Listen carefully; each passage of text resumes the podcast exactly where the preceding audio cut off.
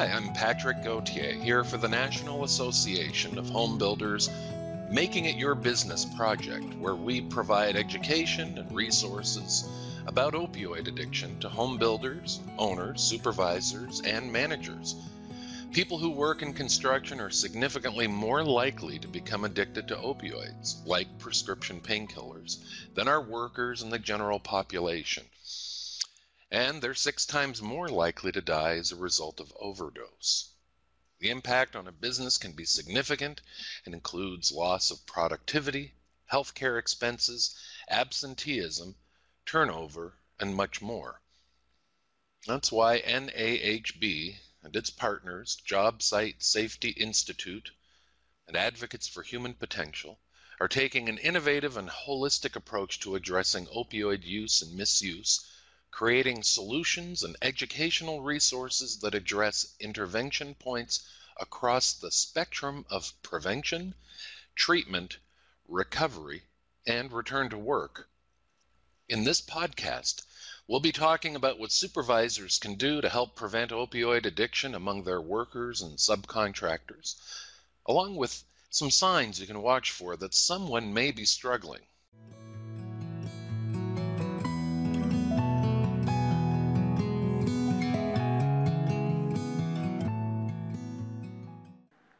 Today, I'm joined by Jim Johnson, the president and CEO of GE Johnson Construction Company in Colorado and a member of NAHB, and Mickey Kramer, the director of operations at Opportunity Ministries, where she runs a number of sober houses in Maryland for people in recovery from addiction.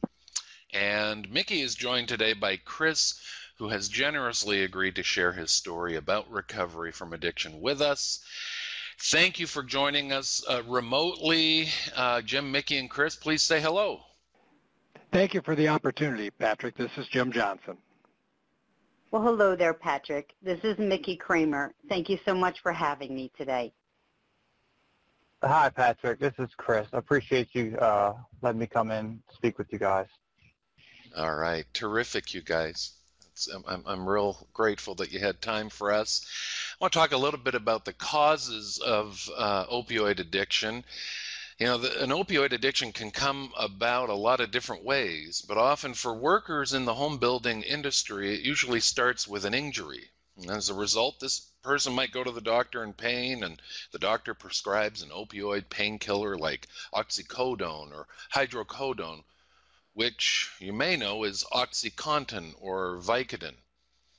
Now, because of how quickly and dramatically opioids can affect a person's brain function and response, that's really all it takes for a person to be on a path toward becoming dependent and possibly becoming addicted.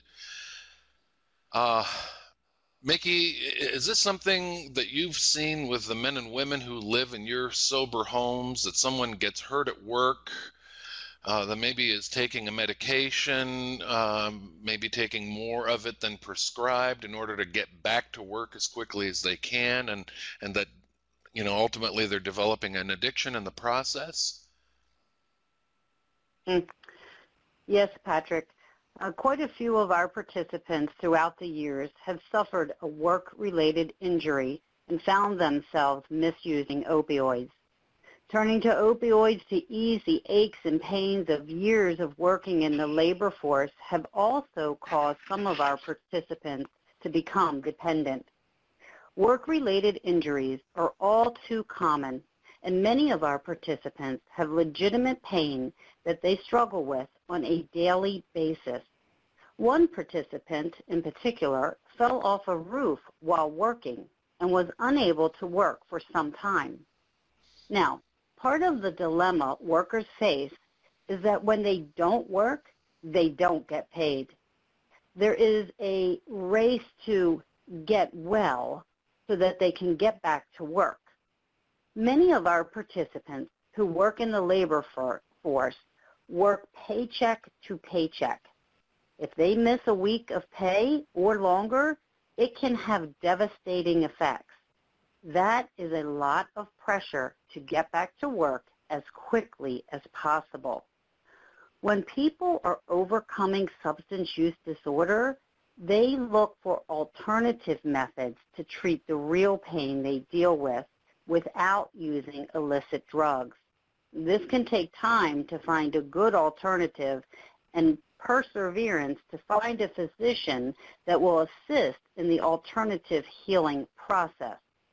It is of the utmost importance that anyone overcoming substance use disorder notify their doctors of their condition so that they are not prescribed opioids and to ensure their medical chart is identified as such. With the right tools in place, we have witnessed many individuals return to the labor workforce successfully. Wow, thank you so much. What a wonderful explanation. Mickey, do, can you help us here with this? Do, do you think there are some clear signs that a supervisor ought to be looking for that someone may in fact be struggling with opioids but coming to work? Mm, yes, certainly there are absolutely some of the things to um, keep an eye out for um, are first and foremost a lack of money even when someone is being paid a good wage. Also, the person may be asking for an advance or a loan. Uh, something else to keep an eye out for would be a person who is selling their belongings all of these are signs to be aware of when you are talking about opioid misuse. Physical symptoms are also very critical. We all have an off day or stay up too late once in a while, but take note if an individual appears tired and nods off. Uh, you'll notice that by a head um, going down with eyes closed. Also, slurred speech or off balance are also physical traits to watch for. You also may notice uh, a person's eyes rolling in the back of their head or what pinned eyes, and that means their pupil is very small. Also, if an individual is extra excited, can't sit still, or talking very quickly, and this is not their normal behavior, take note. Another thing to be aware of is prolonged trips to the bathroom or car. Finding spoons or spoons going missing is something else to take note of. Finding cigarette filters may be a sign someone is using illicit drugs. Most importantly, trust your gut and don't be afraid to ask the difficult questions that sound something like this. Is there something going on with you? Because I'm noticing something such as dot, dot, dot. Could also sound like this. I care about you. You, I care about you. Are you misusing opioids? You'll never know if you don't ask. Sometimes people want help. You just need to ask. And let's not forget that this is a life and death matter, so we must take it seriously. Wow. Mickey, again, thank you. You know, when a, a worker gets hurt on the job, uh, it is, and you're right, you mentioned it, it is perfectly okay for you to talk to them about the risks of opioids, pain management, and, and what you or your organization can do to help. Of course, you shouldn't get in the way of their medical treatment. But letting a worker know that you have a culture of open communication around tough topics like drugs can uh, be a way of letting them know that they're supported. And, and Mickey, that's what you were just describing for us. Education is just an important tool in helping to prevent opioid addiction. Uh, it's advisable that whatever you do for one person, you do for everybody. This is not the time to be judging people who you believe might be more at risk uh, than others. NAHB has uh, a lot of online tools designed for workers to understand the risks and alternatives to opioids. Uh, and all of these are on the website. Jim, I wonder if I can ask you a few questions about this. Uh, you know, for starters, your company's taken a very proactive approach to dealing with opioid addiction among your workers uh, while it's not limited to opioid addiction, uh, have you had some success in providing employees and family members with access to, to services? I wonder if you can talk to us about that. Yeah, thanks, Patrick. Um, and yes, you're correct. It's not um, just limited to opioid addiction. Our company elected to uh, just acknowledge that the construction industry is not um, such that it's going to be removed from what is really a national crisis around opioids and other addiction processes. Um, we uh, elected to go with a organization called Face It Together, which is an, an addiction counseling service with peer coaches. Um, while these are not actual treatment providers, um, they help um, the employee, and we also extended this to all of our families um, because sometimes the family members will step up first, but it helps them to navigate the various services that people affect, affected by addiction um, will will need, and we've had success in just um, changing our culture to it's okay to ask for help. And are, are your supervisors then having these conversations with your your workforce? Yes, and uh, one of the first things we did, as Mickey very well articulated up above, was really educate them some of the signs to look for. Um, all of our material is co-branded with Face It Together and is constantly being promoted in our job site trailers as well as our offices. And how's all of that going? Is it producing some some good results that you as the the boss are happy with? Yeah, it, uh, it, you know, we're six, um, just a little over six months in. Um, for us, Face It Together is providing that family-focused benefit um, that we all want. We care a lot about our employees and want to keep that family environment. But it's also extremely confidential uh, who actually engages these benefits. We get back a report that um, is HIPAA compliant as well as remains their confidentiality. I can tell you um, we have about two dozen uh, of our employees or their families currently engaged uh, in utilizing their services. And the feedback that we're able to get from them is they absolutely see it as a benefit. It's helping them um, stay connected, um, which I believe is one of the keys to overcoming an addiction, but and prevents them from really going into isolation because they do have that person they can call. Excellent.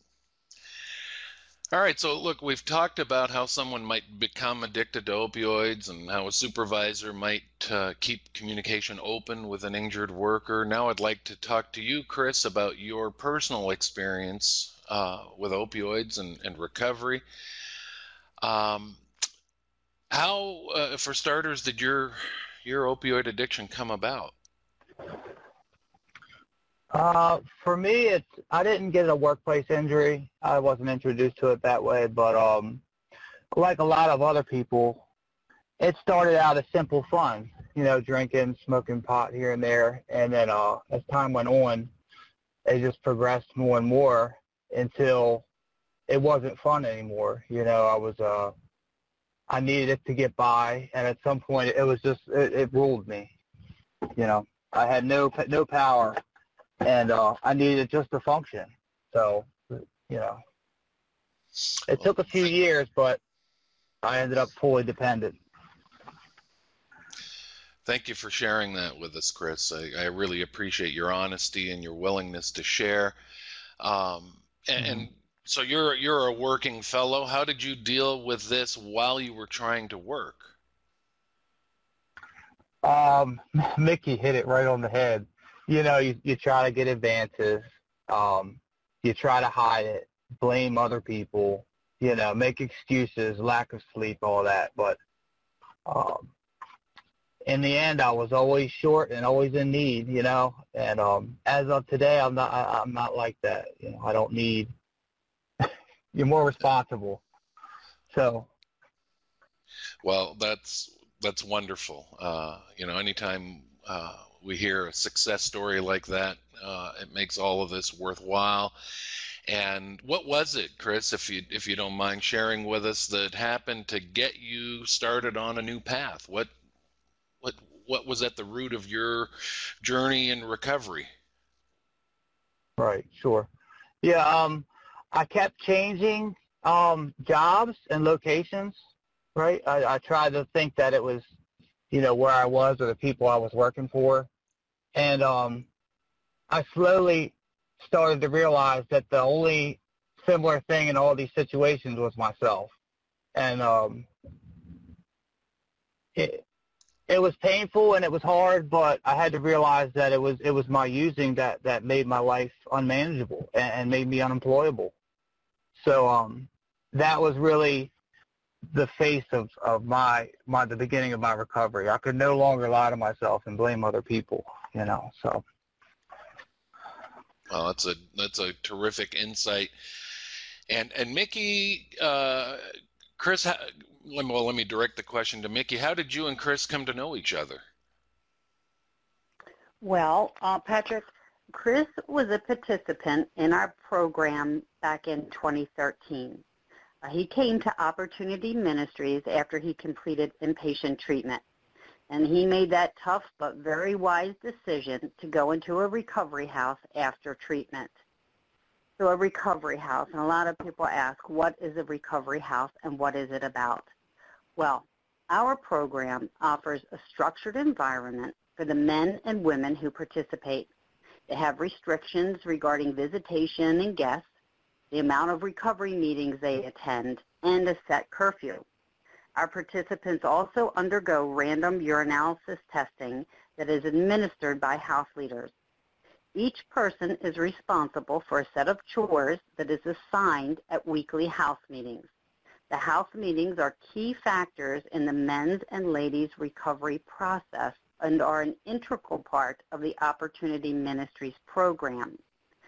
Chris showed exemplary leadership qualities, and in June of 2014, he was promoted to the house leader position. We worked well together, and Chris was and is instrumental part of our team. As a house leader, Chris mentored the men and held them accountable for their actions. And Jim referred to that when he spoke of the peer coaches, uh, what we would refer to as peer-to-peer support. That peer-to-peer support is so helpful. So Chris was firm and fair in his duties, and we are grateful for his time with us, which ended in May of 2016 when he successfully secured housing for himself. Chris has stayed in touch, and he still comes to the occasional house meeting to volunteer. We have met many Chris's during our 14 years operating recovery residences. We are so grateful for each and every man, woman, and soon-to-be child, because we're opening a Women with Children program shortly, mm-hmm. that we are able to serve and assist on their journey of recovery, restoration, and redemption. Wow, that's fantastic. What a what a rousing success story, Chris. Congratulations and Mickey, thank you for doing the work that you do. Listen, we're going to finish up now by talking through the ways that supervisors and home builders can help prevent addiction from ever happening.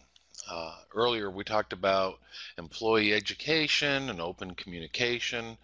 And two other very important factors in prevention are workers' compensation and light duty work. You know, many workers' comp carriers uh, or insurers are examining their role in overprescribing and misuse of opioids. While at one time they may have encouraged opioid use to get people back to work sooner, uh, they know now that misuse of opioids increases disability and makes people less able to work in the long term. We want to encourage builders to be part of the solution by engaging in direct conversations with your workers' compensation insurance carriers. We have a whole list of questions you can ask them on the website. Some of the questions are Do you use the CDC's newest version of pain management treatment guidelines? Uh, you can ask them do you use improved utilization of statewide databases that track opioid prescriptions? These are more commonly referred to as prescription drug management programs or PDMP. That's a real important question to ask your workers' comp carrier. Thirdly, are you identifying doctors that overprescribe opioids? Uh, that's a wonderful question to ask right from the get go. If you can identify the doctors that overprescribe, you can avoid them. Do you conduct a retrospective drug utilization review? Anything that looks for odd uh, claims, odd prescriptions, and tries to cancel those out? And do you provide injured workers with any narcotics education? You know, that education goes a long way. I think so many people got into trouble because they didn't know. Uh, Jim, have you reached out to your workers' comp provider or other insurance or benefit providers to see how you can work together? Yes, we have, Patrick, and and I think um, today our program uh, really focuses on getting people better as opposed to um, we used to just send them home and wish them a happy recovery. we sat down with our workman's comp provider and we really try to get them back to the workforce as quickly as we can using a modified duty, uh, ways to stay on site and really stay engaged in work. Hopefully that keeps their mind off the pain and the focus on healing. And also being at work provides them a community and purpose um, for our employees rather than being home alone and continuing to use. We've also, we get engaged in help managing these cases and are pushing more towards physical therapy being prescribed as opposed through uh, painkillers. And we have had success in helping manage that workman's comp uh, claims and process, and we have found the insurers to be very receptive to that. Excellent, excellent. That's what I like to hear. Well, thank you, Jim. Uh, you know, the final prevention strategy we should talk about is light duty work. One of the main contributors to the increased dependence on opioids in the home building sector is that workers' urgent desire to get back to work as soon as possible. That's what we've been talking about. And of course, people take pride in their work. They're dedicated to the customer, to their teammates, to their employer. Uh, but it can reflect in a financial reality, uh, you know, when they get home and they don't have the, the means to uh, pay their bills if they don't get back to work. So, one strategy for reducing this stress is to provide limited or light duty work as they recover from their injuries. Of course, even light duty has to be cleared with their treating physician.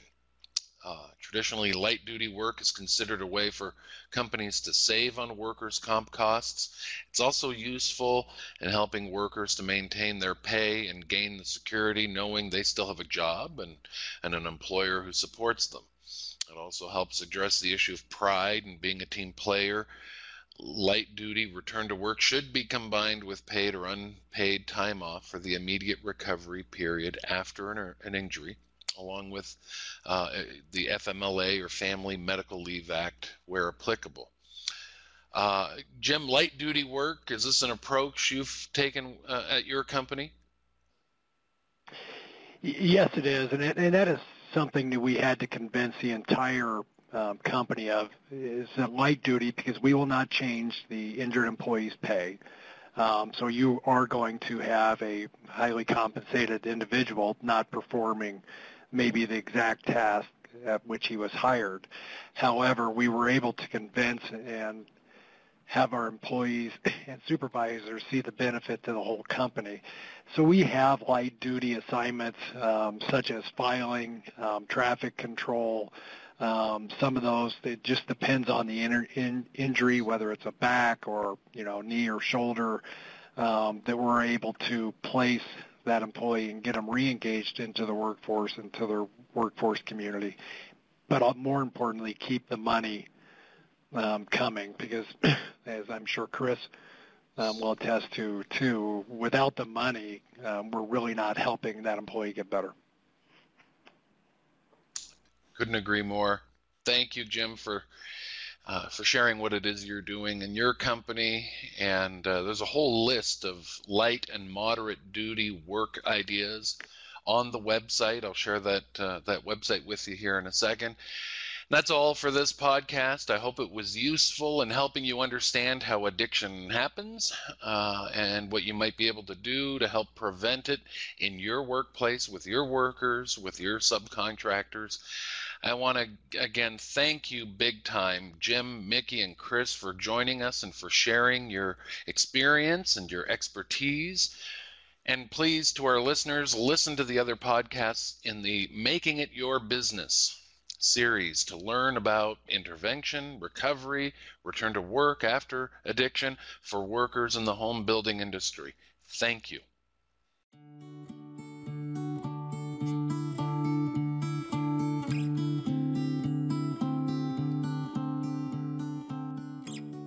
This podcast is one of four co produced by the National Association of Home Builders and Advocates for Human Potential, bringing together conversations and personal testimonies of the opioid epidemic from the perspective of employers, employees, and providers. Don't forget to listen to the other podcasts in the Making It Your Business series to learn about prevention, intervention, recovery, and return to work after opioid addiction for workers in the home building industry. Visit nahb.org forward slash opioids to view our other educational modules, including fact sheets, resource guides, and toolkits, all available for public download.